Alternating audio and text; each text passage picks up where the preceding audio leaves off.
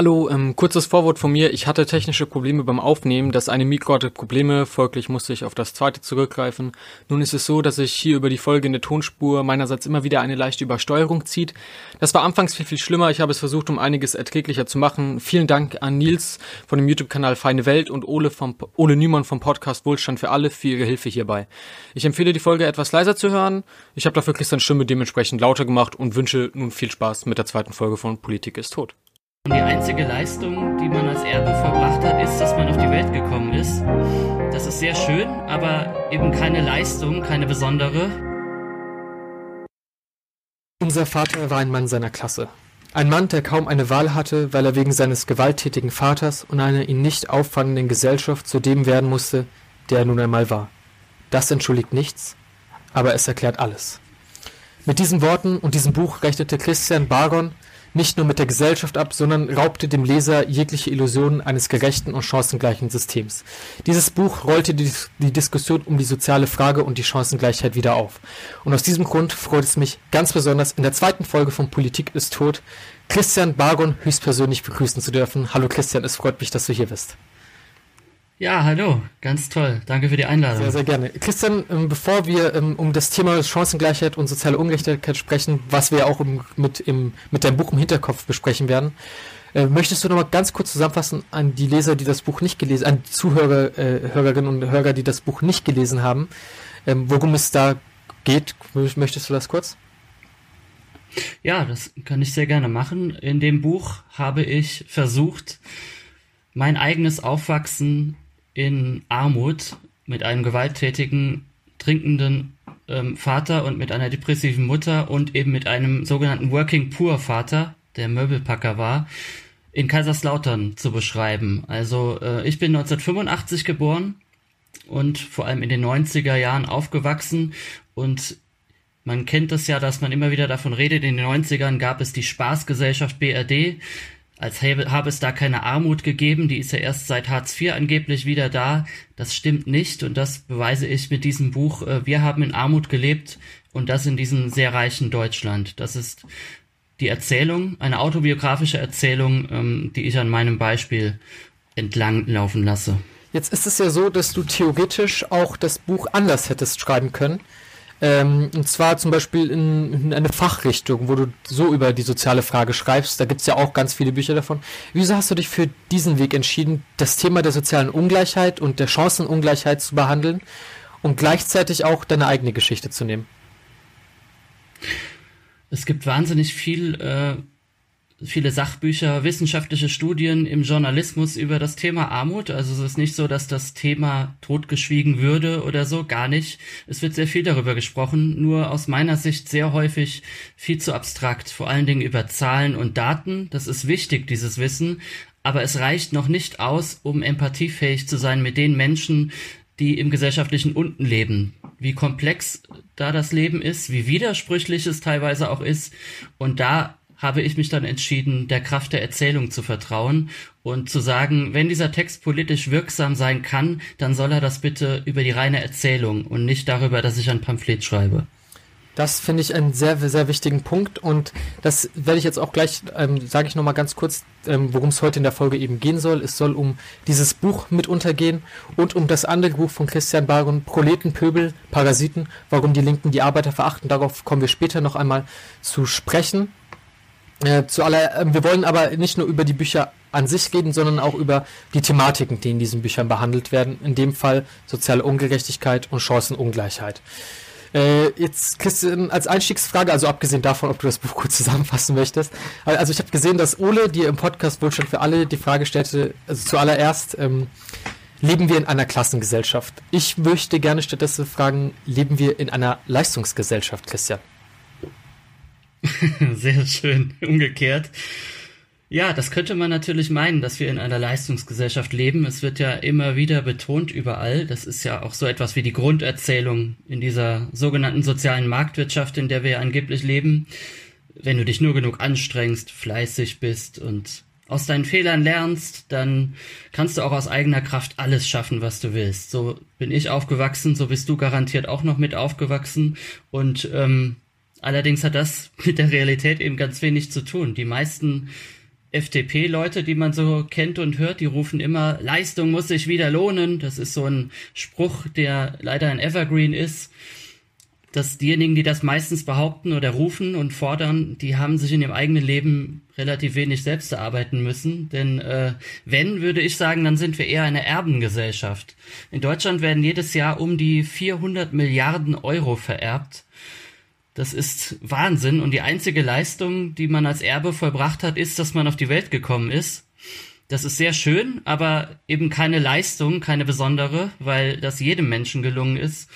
Und ähm, also würde ich sagen, wir leben ganz klar nicht in einer Leistungsgesellschaft.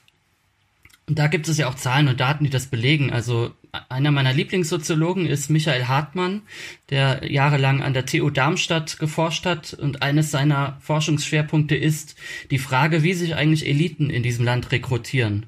Da hat er große Befragungen mit seinem Team gemacht, sechseinhalbtausend Menschen in Spitzenpositionen befragt, die Juristen sind, Politiker, Wirtschaftswissenschaftler und Co., auch Ingenieure und so. Ja, und er hat sich auch die größten Unternehmen Deutschlands angeguckt, mehrere hundert, und kam zu dem Ergebnis, dass die Karrierechancen für Menschen aus gehobenen bürgerlichen oder großbürgerlichen Verhältnissen dreimal so hoch sind wie die der Durchschnittsbevölkerung. Und das ist eine Sache, die nicht nur bei der Elite so ist, der sogenannten, sondern eben auch für du, du und ich gelten, ähm, wenn man sich das Schulsystem anguckt. Also Knapp über 70 Prozent der Akademikerkinder in diesem Land studieren, aber nur knapp über 20 Prozent der Arbeiterkinder. Und wer da jetzt sagt, das ist auf Leistung zurückzuführen, der sagt damit ja auch, dass Menschen, die in wohlhabenden Verhältnissen geboren werden, automatisch von Natur aus klüger seien als Menschen, die in Arbeiterhaushalten aufgewachsen sind. Und das wird ja niemand behaupten, der bei Sinn und Verstand ist. Insofern ist das auch ein Beweis dafür, dass wir klar keine Leistungsgesellschaft sind. Das ist wirklich, ich fand den, den Begriff Erbengesellschaft Gesellschaft sehr schön und die, was du auch gesagt hast, die, die das meistens fordern, wir müssten zur Leistung zurück können, Arbeit, Leistung muss sich wieder lohnen, die haben ja selber eben meistens kaum geleistet. Sie haben sogar eben meistens geerbt oder also das ist öfters der Fall. Das will ich jetzt natürlich nicht unbedingt pauschalisieren, aber das ist meistens der Fall. Und das ist eigentlich ganz interessant, weil theoretisch sagt die Leistungsgesellschaft aus der Begriff, dass wer leistet, erreicht doch was. Und demnach sollten eigentlich ähm, die, die das fordern, sich für so etwas wie eine Erbschaftssteuer aussprechen. Denn so, so ist ja eben diese Chancengleichheit, die der Begriff der Leistungsgesellschaft ja verspricht, dass jeder die gleichen Chancen haben soll und dann, wenn er was leistet, was ähm, äh, was schaffen kann, sollten die sich ja eigentlich dafür aussprechen. Aber so, so einen Gedankengang findet man dann eher selten. Ähm, würdest du stattdessen sagen, dass wir zumindest in Teilen in einer Solidargemeinschaft leben? Ja, das ist durchaus der Fall, allerdings mit absteigender Tendenz. Also eines der, der äh, Erkenntnisse aus der Gründung der Bundesrepublik Deutschland ist, mit der Systemkonkurrenz, dass dann die DDR entstanden ist, mit Unterstützung der Sowjetunion gewesen, dass der Sozialstaat existieren muss, um den Kapitalismus überhaupt, diese Ungleichheit, die der Kapitalismus mit sich bringt, irgendwie legitimieren zu können. Und da ist es in den 60er Jahren 50er Jahren teilweise schon zu einer Bildungsexpansion gekommen. Also wurde für eine kurze Zeit so etwas wie ein Bildungsaufstieg möglich, also dass Menschen aus einfachen, sogenannten einfachen Arbeiterverhältnissen auch studieren konnten, Abitur machen konnten. Das gab es in dieser Generation, weil es so in sozialen äh, Sozialpartnerschaften und sowas gegeben hat. Die Löhne sind auch gestiegen, aber so seit den 70er Jahren, spätestens seit Mitte, Ende der 70er Jahre, geht es wieder sehr stark in eine andere Richtung. Die Ungleichheit wächst ähm, und ich habe das Gefühl, dass ähm, Solidarität ein wahnsinnig abstrakter Begriff geworden ist, ähm, der als abgegriffen und abgestanden gilt, während ein Begriff wie Leistung ähm, oder Fleiß, die ja nun nicht wirklich ähm, irgendwie neuer sind als der Begriff der Solidarität oder diese Ellbogenmentalität, die damit verbunden ist, viel aktueller ist. Das ist für mich ja, mich, mich besorgt das sehr und in dieser Corona-Krise, die wir jetzt gerade erleben, zeigt sich das ja nochmal ganz besonders stark. Also auch die Tatsache, wenn wir nochmal auf Leistungsgesellschaft zurückkommen wollen, dass wir da nicht leben. Denn wären wir eine konsequente Leistungsgesellschaft, dann müssten ja Altenpflegerinnen zum Beispiel deutlich mehr Geld verdienen als Investmentbanker, die das Geld anderer Leute verzocken. Das ist nicht der Fall. So, und das ähm, um da aber auch kein Missverständnis aufkommen zu lassen, ich persönlich möchte nicht in einer Leistungsgesellschaft leben. Das, äh, die bestehende Ungleichheit und Ungerechtigkeit ist äh, skandalös, aber noch skandalöser fände ich eine konsequente Leistungsgesellschaft, weil das bedeuten würde, dass Menschen, der Wert eines Menschen aufgrund seiner ökonomischen Leistungsfähigkeit sich bemisst. Das darf auf keinen Fall passieren. Ähm, für mich ist nicht jeder Mensch gleich, aber jedes einzelne Leben hat exakt den gleichen Wert, jedes menschliche Leben. Und äh, ja, bevor ich jetzt so klinge wie wie ein Kirchentagspräsident, sage ich jetzt noch was Provokantes. Stattdessen würde ich mir eher eine sozialistische Gesellschaft wünschen, in der ja, in der es auf die Gleichartigkeit der Lebensverhältnisse ankommt.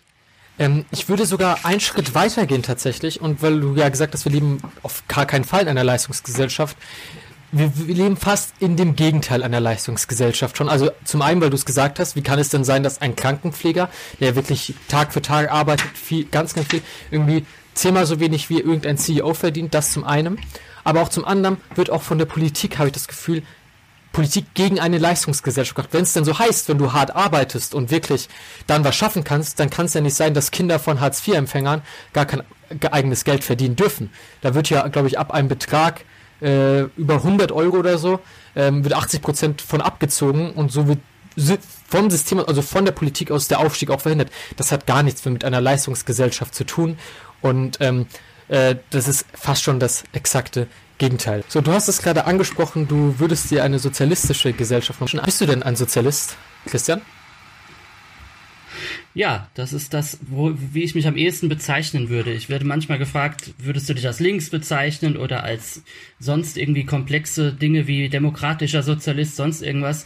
Nein, es ist ganz einfach zu sagen, ich bin Sozialist, nicht in dem Sinne, dass ich mir 30 Jahre nach der sogenannten deutschen Einheit die DDR zurückwünschen würde, ganz und gar nicht. Ich halte es da eher mit Marx. Ich glaube, dass die ähm, Freiheit des Einzelnen immer die Bedingung dafür ist, dass sich alle entfalten können, aber eben in einer egalitären Gesellschaft, in der es ähm, verboten ist, so riesengroße Vermögensunterschiede zu haben, wie wir sie haben, und in der es nicht möglich ist, dass der eine den anderen ausbeutet. Ähm, da kommen wir gleich schon zu einem spannenden Punkt, weil du es gerade so offen gesagt hast. Da gibt es auch viele, die sagen, sie sind linksliberal oder so. Und ähm, da werden wir würde ich jetzt schon ein bisschen vorspringen zu dem anderen Buch. Wir kommen gleich nochmal auf einen Mann seiner Klasse zurück. Ähm, da sprichst du auch von grünen Bessermenschen quasi, die unterscheiden zwischen dem bösen und dem guten Kapitalismus und sich da so ein bisschen rausreden. Ähm, ist das noch, das Buch ist ja schon ein bisschen älter, ist das noch heute, aktuell kann man noch von grünen Bessermenschen sprechen? ich würde sagen, heute mehr als damals. Also so alt ist das Buch ja nun auch noch nicht. Es ist vor vier Jahren erschienen. Das war ähm, das Jahr 2016, in dem der Brexit sich ereignet hat, in dem Donald Trump US-Präsident wurde so und in dem und in dem Didier Eribons Buch Rückkehr nach Ras auf Deutsch erschienen ist. Also ich habe damals das große Glück gehabt, dass Erebon äh, erschienen ist und das äh, Unglück zugleich, dass diese beiden äh, unschönen Ereignisse geschehen sind in der Weltpolitik.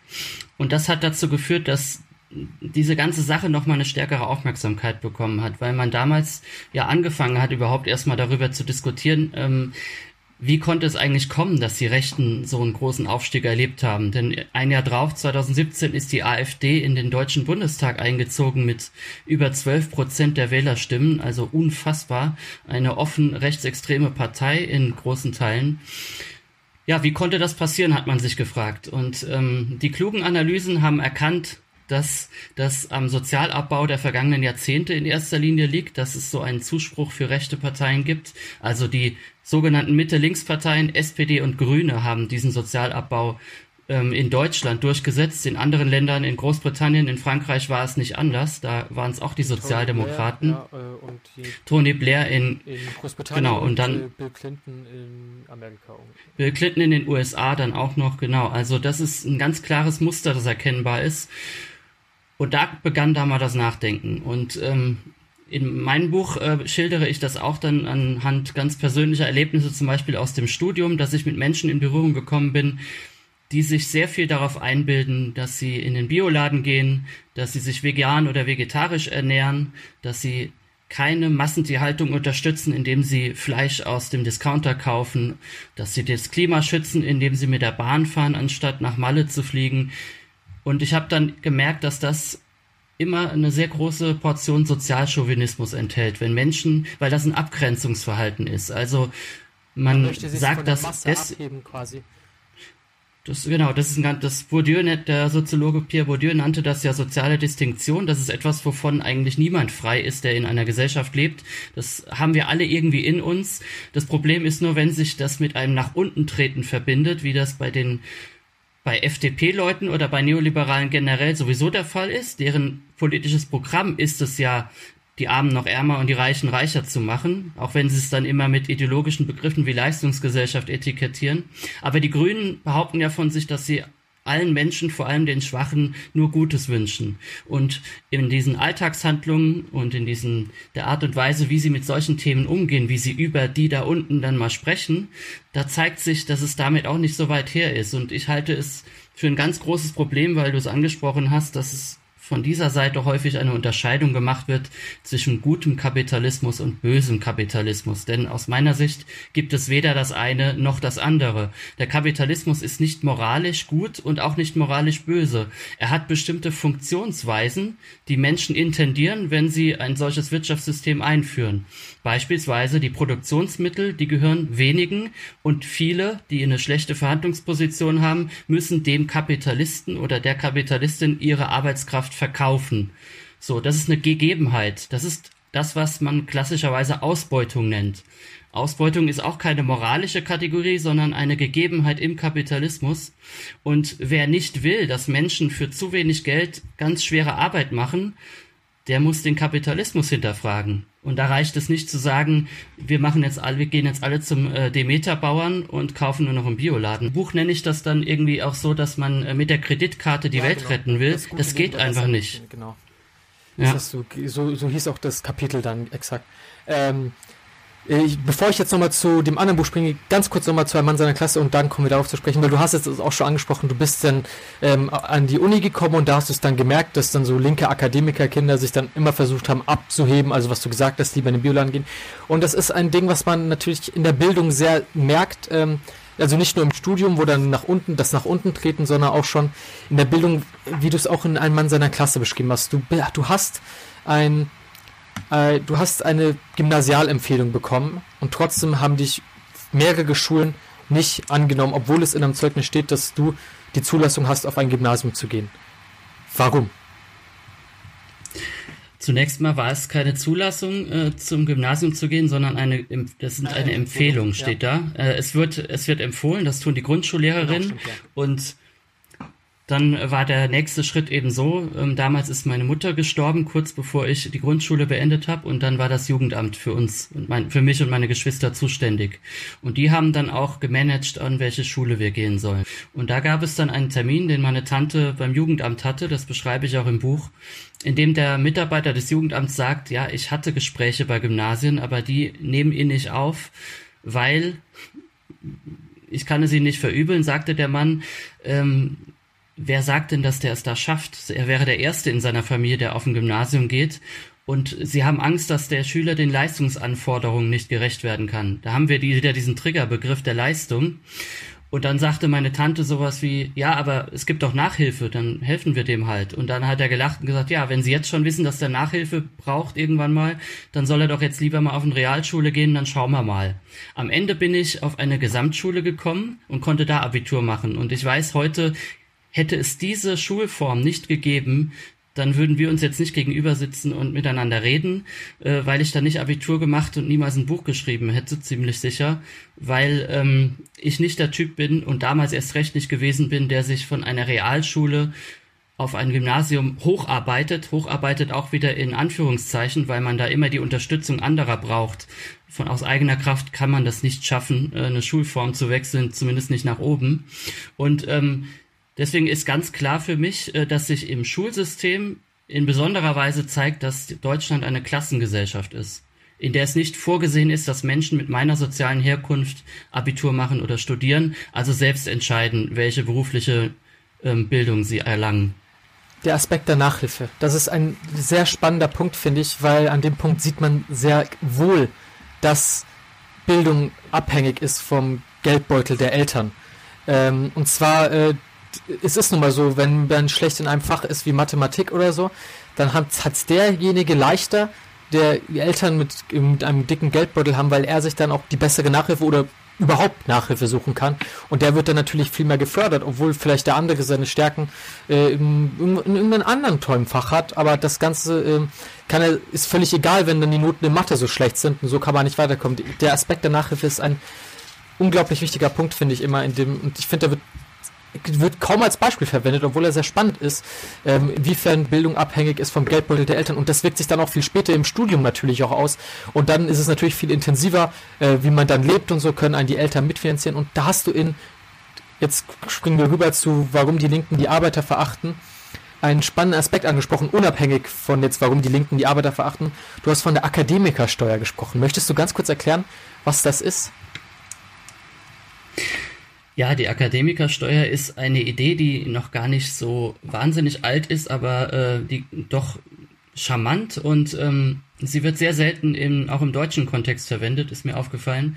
Die Idee dahinter ist, dass wir Studiengebühren nicht erheben, weil das sozial ungerecht ist, was ja stimmt, dass aber stattdessen versucht wird, ähm, nach dem Abschluss des Studiums, wenn Menschen eine gewisse Einkommensgrenze ähm, überschreiten, dieses Einkommen zusätzlich zu besteuern und dass das Geld zweckgebunden in das Bildungssystem fließt. Das ist eine Idee, die in, in manchen anderen Ländern ähm, gebräuchlicher ist als hier. So richtig umgesetzt wird sie kaum. Und ähm, ich habe die Erfahrung gemacht, wenn ich das meinen linken Freunden so erzähle, wenn ich denen zum Beispiel sage, weil ich ja selber aus nicht akademischen Familien, einer nicht akademischen Familie komme, wenn ich denen zum Beispiel sage, ähm, dass ich jetzt bald Studiengebühren zahle und dass das ungerecht ist, dann antwortet meine Familie in der Regel, ja, aber mit dem, was ich hier jeden Tag arbeiten gehe, mit meinen Steuergeldern wird das alles ja auch finanziert. Das heißt, dein BAföG, die ganze Uni und Co. Da will ich natürlich auch irgendwie meine Gegenleistung haben. Also ganz böse gesprochen. Ähm, und auf diese Argumentation sind viele, die studieren, nicht so gefasst, weil sie die nicht so kennen. Und wenn ich das dann wiederum meinen linken Freunden zum Beispiel dann sage, ja, bei mir in der Familie wird so darüber gesprochen, denen könnte man doch leicht den Zahn ziehen, indem man sagt, okay, Studiengebühren nicht, aber die ähm, diejenigen, die von diesem Bildungssystem profitieren, die zahlen dann irgendwann auch mal was zurück, wenn sie eine gewisse Einkommenshöhe überschreiten. Und da kommt ganz viel Gegenwehr. Da wird sofort gesagt, bist du jetzt auch so neoliberaler, willst du noch mehr steuern, willst du noch äh, für die kleinen Leute? Und da sage ich, nein, für die kleinen Leute nicht, sondern wenn man ein gewisses Einkommen überschreitet. Ja, wer legt das denn dann fest? Also man kommt dann sehr schnell in eine Diskussion, in die man bei anderen Fragen nicht kommt. Zum Beispiel, wenn man in linken Kreisen äh, eine Vermögenssteuer fordert, dann hat man eigentlich schnell einen Konsens. Bei so einem sensiblen Thema, das auch die gehobene Mittelschicht treffen würde und nicht nur die Oberschicht, da ist es schwierig. Aber aus meiner Sicht kommt man, wenn man einen funktionierenden Sozialstaat haben will, nicht drum rum, nicht nur die ganz Reichen zu besteuern und ihnen ihr, äh, ihr Vermögen ein bisschen stärker heranzuziehen, sondern auch die gehobene Mittelklasse. Und äh, die wehrt sich natürlich dagegen. Da haben wir dann wieder das Thema Bessermenschen, Leute, die sagen, ja, ich leiste doch auch schon ganz viel, ich bin in der Flüchtlingshilfe aktiv, ich bin bei der Tafel und jetzt soll ich auch noch Steuern zusätzlich zahlen. Das sehe ich ja gar nicht ein das ist ein Verständnis von Solidarität, das äh, ich dann da aus mit meiner Perspektive von unten einfordere, das verloren gegangen ist. Und ich finde, es täte allen ganz gut, wenn wir das mal wieder ein bisschen mehr in die Debatte brächten. Muss ich sagen, ich habe von der Akademikersteuer vor dem Buch noch nie was gehört. Also ähm, das wurde auch, wurde auch nie irgendwo wirklich groß angesprochen. Ähm, wobei jetzt natürlich, wo man auch während der Corona-Zeit merkt, wo sich auch ähm, natürlich das Ganze wieder in der Bildung auswirkt, äh, wobei es sich wirklich lohnen, mal lohnen würde, über solche Themen zu sprechen. Gibt es einen anderen Weg, Sachen, Dinge zu finanzieren und so? Hat man ja auch gesehen, zum Beispiel jetzt während Corona, dass, dass Leute aus armen Familien viel mehr benachteiligt wurden, weil sie eben keinen guten Laptop daheim haben oder an Videokonferenzen dadurch teilnehmen können oder sonst oder ähm, vom, vom, vom Laptop aus arbeiten. Das ist natürlich alles viel, viel schwerer, wenn man das eben nicht daheim hat. Und deswegen ist es sehr berechtigt, meiner Meinung nach, über ähm, andere Wege der Finanzierung, Studium, Bildung, nachzudenken. Und ich finde es sehr schade, dass das, weil ich es einen wirklich sehr interessanten Punkt finde, die Akademikersteuer, dass es das Ganze nicht gibt bis jetzt. Und ähm, da kann ich noch eine Anekdote aus meinem Redaktionsalltag. Ich bin ja äh, hauptberuflich Redakteur bei der Wochenzeitung Der Freitag. Da arbeite ich in der Politikredaktion und da ist vor kurzem mir etwas geschehen, das sehr gut da reinpasst in dieses Thema. Es gab vor kurzem den sogenannten Bildungsgipfel bei Angela Merkel im Kanzleramt und da wurde entschieden, dass alle Lehrerinnen und Lehrer in Deutschland mit einem dienstlichen Laptop ausgestattet werden. Das sind 800.000 Menschen, die das bekommen. Das sei ihnen von Herzen gegönnt und ich finde, das äh, ist alles ganz gut gedeckt und wunderbar. Ich habe dann einen Kurzkommentar in der Zeitung geschrieben, in der ich dann aber sage, ja, wer hat, dem wird gegeben. Das gilt da trotzdem. Weil äh, wo an, wen, an wen denkt man in so einem Moment nicht, nämlich an die Kinder, die mit ihren in Zwangskurzzeit befindlichen Eltern in der engen Bude hocken mit fünf Geschwistern und da ohne Laptop irgendwie versuchen müssen mitzuhalten. Die haben gar nichts. Warum hilft man denen nicht zuerst und dann den anderen und den Lehrerinnen und Lehrern? Ja, und dann kamen mehrere Leserbriefe, die mir gesagt haben, ich sei ein Neidhammel und ich würde das Recht ähm, der Lehrerinnen und Lehrer beschneiden, das typische Lehrerbashing betreiben. Und das, da zeigt sich dann auch wieder ganz typisch ähm, das, was ich eben gesagt habe. Wenn man versucht, Schwerpunktsetzungen zu kritisieren, dann wird sofort gesagt, du spielst die einen gegen die anderen aus. Nein, mir geht es darum, bestimmte Schwer Schwerpunktsetzungen zu verändern und zu sagen, diejenigen, die da im Dunkeln sind, die sieht man eben nicht. Die brauchen auch ein bisschen Scheinwerferlicht. Trotzdem kann ich ja sagen, ich gönne das den Lehrern, aber ich möchte nicht, dass das eine getan wird und das andere unterlassen. Diese Debatte, ähm, äh, dieses, äh, wo man dann direkt, also wie du gesagt hast, du Neidhammel oder so, wie du das gesagt hast, das finde ich hat man, ähm, oder wo man es dann quasi so ein bisschen umgedreht hat. Das hat man bei deinem Buch Ein Mann seiner Klasse auch oft in den Kritiken gerne gesehen. Also ich weiß doch, als ich die Geschichte einem Bekannten erzählt habe, und da habe ich dann gesagt, auch das, was du am Anfang gesagt hast mit der Leistungsgesellschaft, und dann meinte er, ähm, ja, aber der, der Baron, der hat es ja doch geschafft dann am Ende. Der arbeitet jetzt beim Freitag und so Zeug und äh, das ist, da, da ist eine völlige Verblendung statt, weil was denn überhaupt passieren musste dass es überhaupt so weit kommen konnte. Also da wurde ja systematisch, dass du nicht am Gymnasium angenommen wurdest oder so. Das hat man ja gesehen. Möchtest du ganz kurz erklären, um vielleicht mit diesem Mythos aufzuräumen, äh, dass es eben nichts damit zu tun hat, weil, äh, weil du so hart gearbeitet hast und so ähm, wegen der tollen Leistungsgesellschaft, sondern dass es vielmehr eine Sache des Glücks war. Also du weißt, wie ich es meine. Ähm, ja. Erklär's vielleicht, bevor die Zuschauer jetzt denken, ich würde dich irgendwie angehen. Nein, tust du nicht. Das bietet sich ja auch an, wenn man eine solche Geschichte auch noch mit dem Klappentext, wie er auf meinem Buch draufsteht, liest. Da hat es jemand aus der Armut geschafft. Ist ja so, die, das steht da nicht, aber das ist so die, die Lesart, die man so hat. Und dann ist doch ganz klar, dass die FDP-Schulterklopfer kommen und sagen, ey, du bist doch das beste Beispiel dafür, dass man es schaffen kann. Was kritisierst du den Kapitalismus? Der ist doch geil.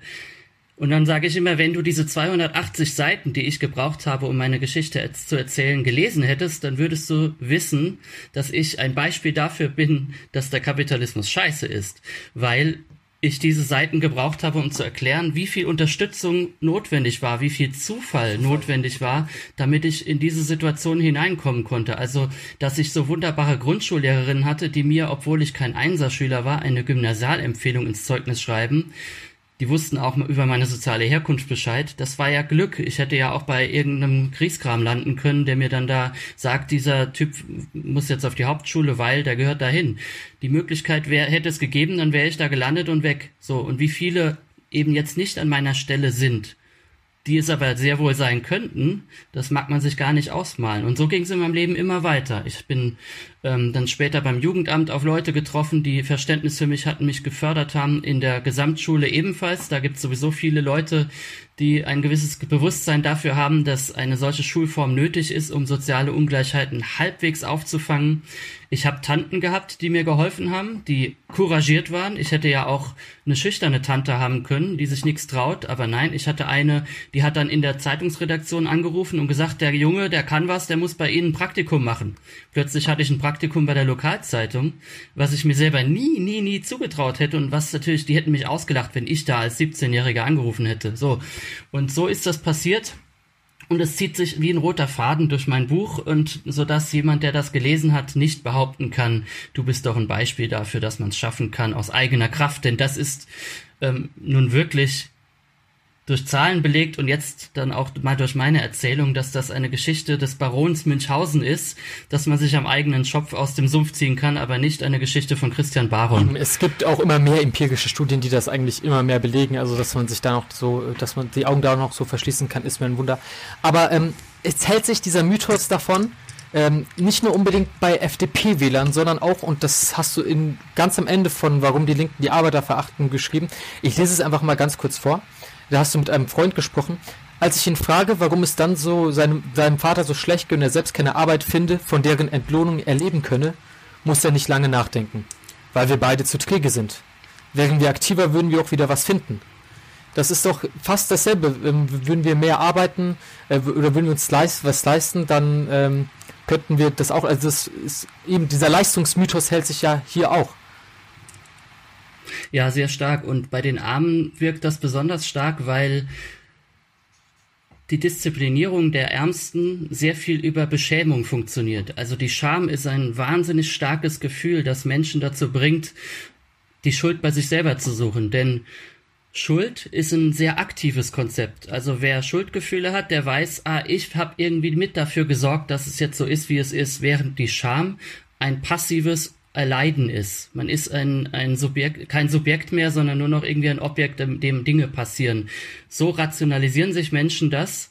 Und es ist natürlich klar, dass das äh, gesellschaftlich intendiert ist. Sonst würden wir nicht alle in der Schule lernen. Wir würden in einer sozialen Marktwirtschaft leben und immer die Betonung bei soziale Marktwirtschaft. Soziale Marktwirtschaft. Das ist ja wie ein Mantra.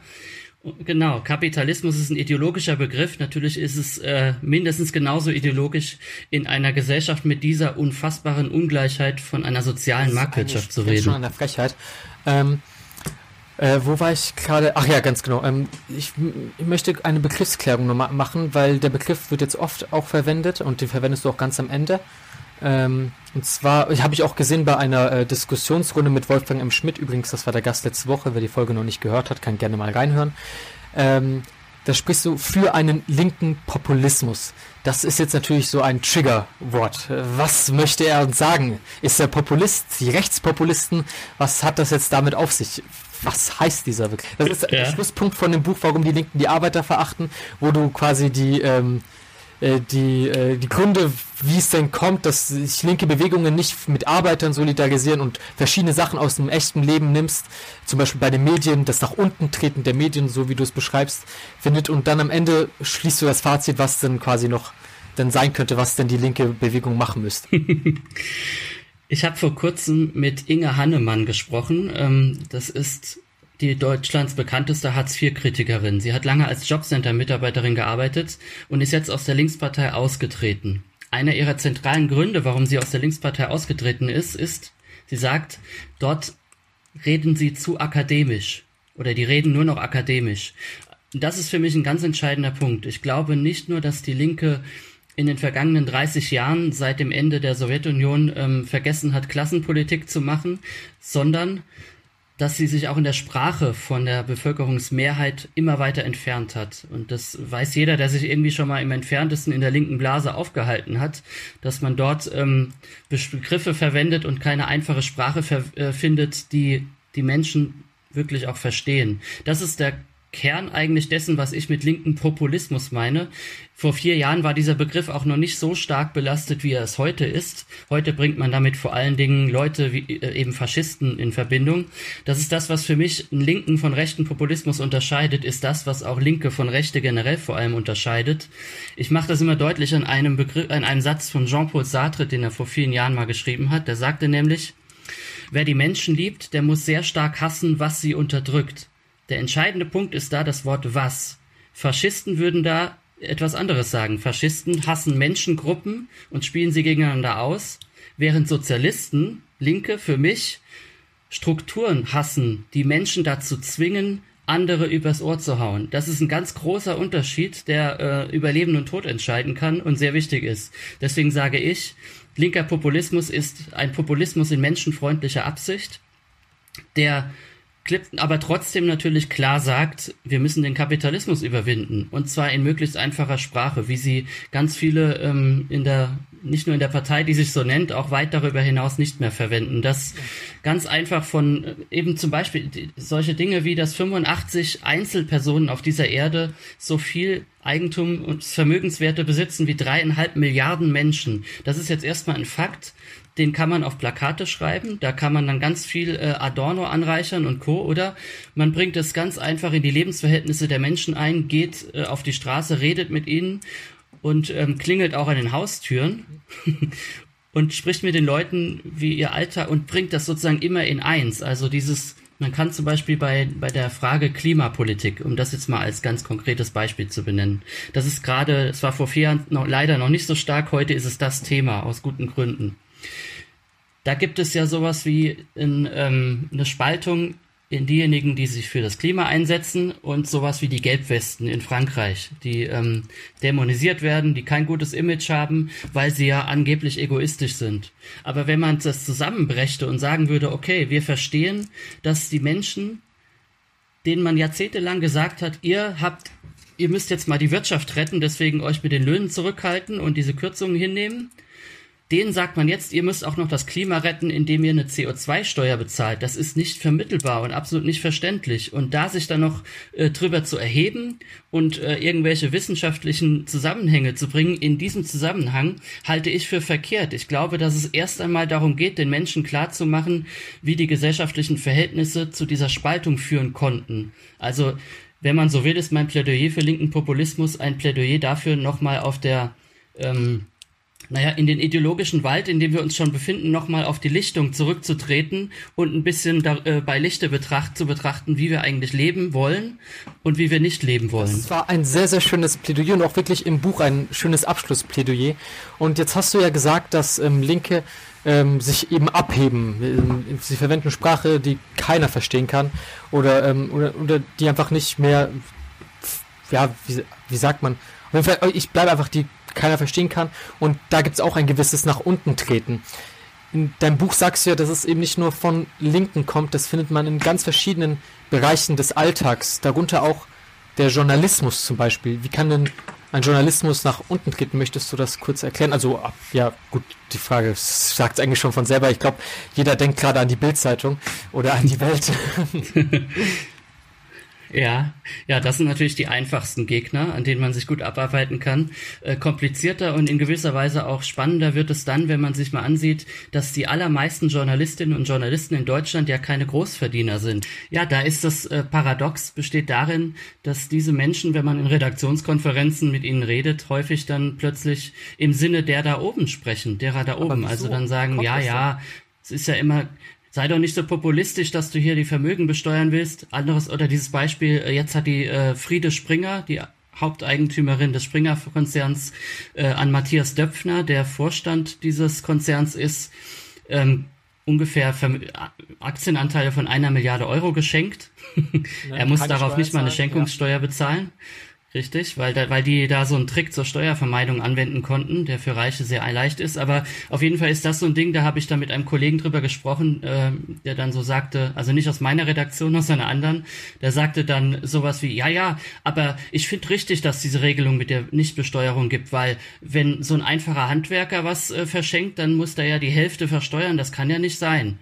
Also, dass, dass da eine Verbrüderung des einfachen Handwerksbetriebs mit dem Springer-Konzern stattfindet, ist verrückt. Und der hängt ganz stark damit zusammen, dass Journalistinnen und Journalisten gerne zu denen da oben gehören wollen. Die haben schon Spaß daran, wenigstens also gefühlt also glaubst, das zu sein. Das hat etwas damit zu tun, dass man da einfach gerne sein möchte.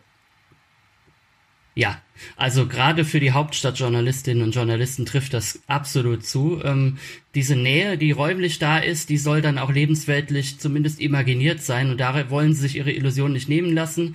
Und außerdem wollen sie auch zumindest ihre Hoffnung nicht komplett aufgeben, dass sie auch mal zu den ganz Reichen gehören. Das ist, glaube ich, ein Grundantrieb für viele Menschen, die nicht äh, zu den Kapitalisten gehören, dass sie es einmal sein könnten. Dieses Versprechen, jeder kann es schaffen, wenn er will. Ja, das ist ja ideologisch so wirksam und ähm, ja, da haben wir ihn wieder. Das ist irgendwie der rote Faden ja, bei uns. Man kommt immer darauf. Und das ist, glaube ich, ein ganz, ganz zentraler Antrieb. Du hast jetzt davon gesprochen, dass man jetzt hier, das wird, wo das da mit dem Handwerker verbunden wurde und ähm, dieses die, äh, beim Springer Verlag war das. Das war halt genau, das war eben das, worauf keine Steuer gezahlt werden musste. Und da sagst du auch, dass im Journalismus, das schreibst du auch in dem Buch, sich ähm, eben auch das nach unten treten findet, nicht nur jetzt in den eigenen Gesprächen, sondern auch in Artikeln. Und da gab es ja auch mal einen Artikel vor langer Zeit in der Welt zum Beispiel, wo darüber philosophiert wurde, wie man Arbeitslosen äh, vielleicht das Wahlrecht entziehen sollte. Also quasi nur ähm, Nettosteuerzahler sollten wählen.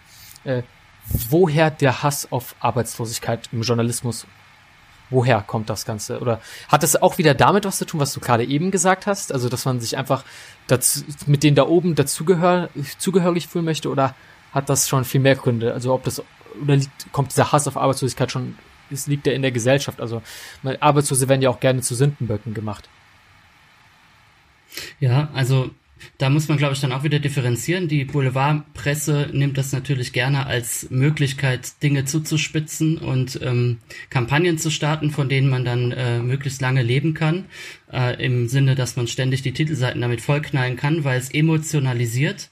Bei den sogenannten Qualitätsmedien stecken diese Motive, glaube ich, nicht dahinter. Die sind auf andere Dinge aus. Und da, glaube ich, ist es eher so, dass sie auch Männer und Frauen ihrer Klasse sind, in dem Sinne, dass sie sich sehr wohl darüber im Klaren sind, ähm, dass sie der Mittelklasse angehören, aber zugleich auch ideologisch insofern indoktriniert sind, dass sie sagen, dass sie ähm, in einer Lebenswelt leben, die mit Arbeitslosen nichts zu tun hat. Also dieses, dass sie dieses Leitbild mit reproduzieren oder in ihrem Kopf drin tragen, dass Menschen, die erwerbslos sind, dann doch irgendwie selber schuld daran sind. Und wer arbeiten will, findet schon welche. Und wer ein nützliches Mitglied der Gesellschaft sein will. Und weil dieses dieses äh, diese rote Faden der Schuld in deren Köpfen auch fest verankert ist, fällt es auch sehr leicht, diese Menschen zu verdammen für das, was sie sind oder was sie nicht sind, wenn sie eben äh, erwerbslos sind. Und was da eben häufig untergeht, das bröckelt ein bisschen, aber noch nicht so sehr, sind eben diese ganzen Zwischendinge. Also nicht nur die, der Umstand, dass es äh, scheiße ist, jemanden, in, also in Schuldige und Unschuldige zu unterteilen, also zu sagen, ähm, dass jemand, der erwerbslos ist und Hilfe bekommt, nur dann die gerecht äh, ähm, verdient hat, wenn er schuldlos in diese Lage geraten ist. Das ist ja Quatsch. Sondern auch diese Tatsache, dass es immer mehr Menschen gibt, die erwerbstätig sind und trotzdem arm sind. Das ist, trifft auf etwa neun Prozent aller Erwerbstätigen zu, die unterhalb der klar definierten Armutsgrenze in Deutschland leben, in einem der reichsten Länder dieser Erde.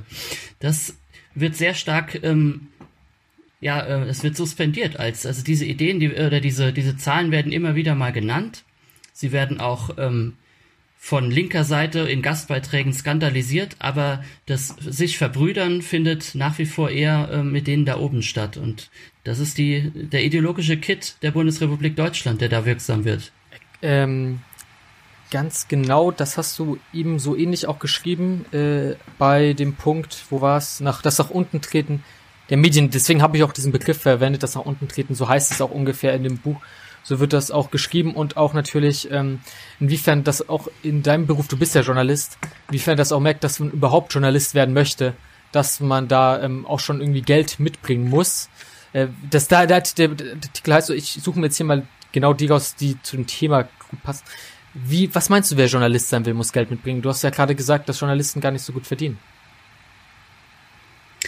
Ja, äh, das hängt ganz eng miteinander zusammen. Also da bin ich jetzt wieder bei Michael Hartmann. Ähm, eine seiner Doktorandinnen, Clarissa Luke, hat vor einigen Jahren ihre Dissertation geschrieben über das journalistische Feld und hat geguckt, wie rekrutieren die sich eigentlich und ist da zum Ergebnis gekommen, dass mehr als zwei Drittel aller Journalistinnen und Journalisten aus gehobenen oder großbürgerlichen Verhältnissen stammen und dass in Journalistenschulen, bei denen sie auch Befragungen durchgeführt hat, kein einziges Mal ein Arbeiterkind vorkam. Gab's da einfach nicht. Das ist ein erster Punkt, das mit dem äh, Geld mitbringen, also dass diese Menschen, die verdienen dann in ihrem Beruf wenig Geld äh, in vielen Redaktionen, aber sie haben dann doch auch was auf der hohen Kante. Und dann äh, wird, glaube ich, erst recht ein Schuh draus, dass man sagt, warum sie im Sinne derer da oben denken. Sie haben dann natürlich auch Verlustängste, die in der Mittelklasse generell stärker äh, vertreten sind als in anderen Klassen. Und ähm, ja, so, so wird dann ein Schuh draus aus meiner Sicht. Ich bin da ein Exot. Also wenn ich in Redaktionskonferenzen sitze, fällt mir das auch immer wieder auf, dass ich da ähm, irgendwie nicht so ganz hingehöre. Selbst in meiner linken Redaktion, wo niemand mir gegenüber aggressiv ist, weil ich ja einer von da unten bin, gar nicht.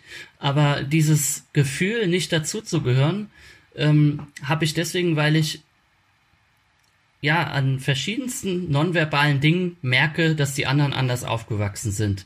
Sie sind selbstbewusster, sie sind entspannter, sie, ähm, sie parlieren vielleicht druckreifer, als ich das jetzt hier wieder tue oder sonst wo mache. Ähm, das fällt einfach unheimlich stark auf. Und dann werde ich aber von den anderen nicht als derjenige von unten wahrgenommen, sondern als der Verkrampfte, der Schüchterne, der Scheue und was weiß ich. Und ähm, ja, so, so setzt sich das journalistische Feld zusammen, indem ich dann irgendwie so ähm, als Zufallsprodukt oder als Kollateralschaden des Systems mittun darf, immer in dem Wissen, wie stark ich in der Minderheit bin. Christian, ich fand, das war jetzt ein sehr, sehr schönes Schlusswort und wir kommen auch langsam zum Ende dieser Folge. Die Folge war vielleicht bisschen chaotischer als die letzte, weil ich immer wieder hin und her gesprungen bin. Das tut mir leid. Ich fand, es gab einfach so viel, was man hier besprechen kann, aber man möchte auch den Rahmen nicht unbedingt sprengen. Vielleicht kann man sich ja mal irgendwann wieder ähm, zu einer Folge verabreden, wo man sich dann äh, spezialisiert oder so, falls du darauf Lust hättest, Christian. Das ist doch bei diesem Thema ist das doch auch äh, sehr viel besser, ähm, nicht ganz so strukturiert zu reden. Schwer. Da gilt aber auch wirklich dieser alte Spruch, äh, den wir alle kennen: Der Kleingeist hält Ordnung, das Genie überblickt das Chaos. Und, und äh, wenn wir über Sozialpolitik, oben und unten Kapitalismus sprechen, der Kapitalismus ist das ist, ist das Chaos schlechthin. Da kann man nicht geordnet drüber und damit sprechen. verabschieden wir uns für die zweite Folge. Ich hoffe, es hat äh, den Zuschauer, äh, Zuhörerinnen und Zuhörern gefallen. Auf Wiedersehen, Christian. Es war sehr schön, dass du hier warst. Vielen Dank. Bis bald. Tschüss. Tschüss. Wir brauchen dringend Spenden, äh, weil wir gar kein Geld haben.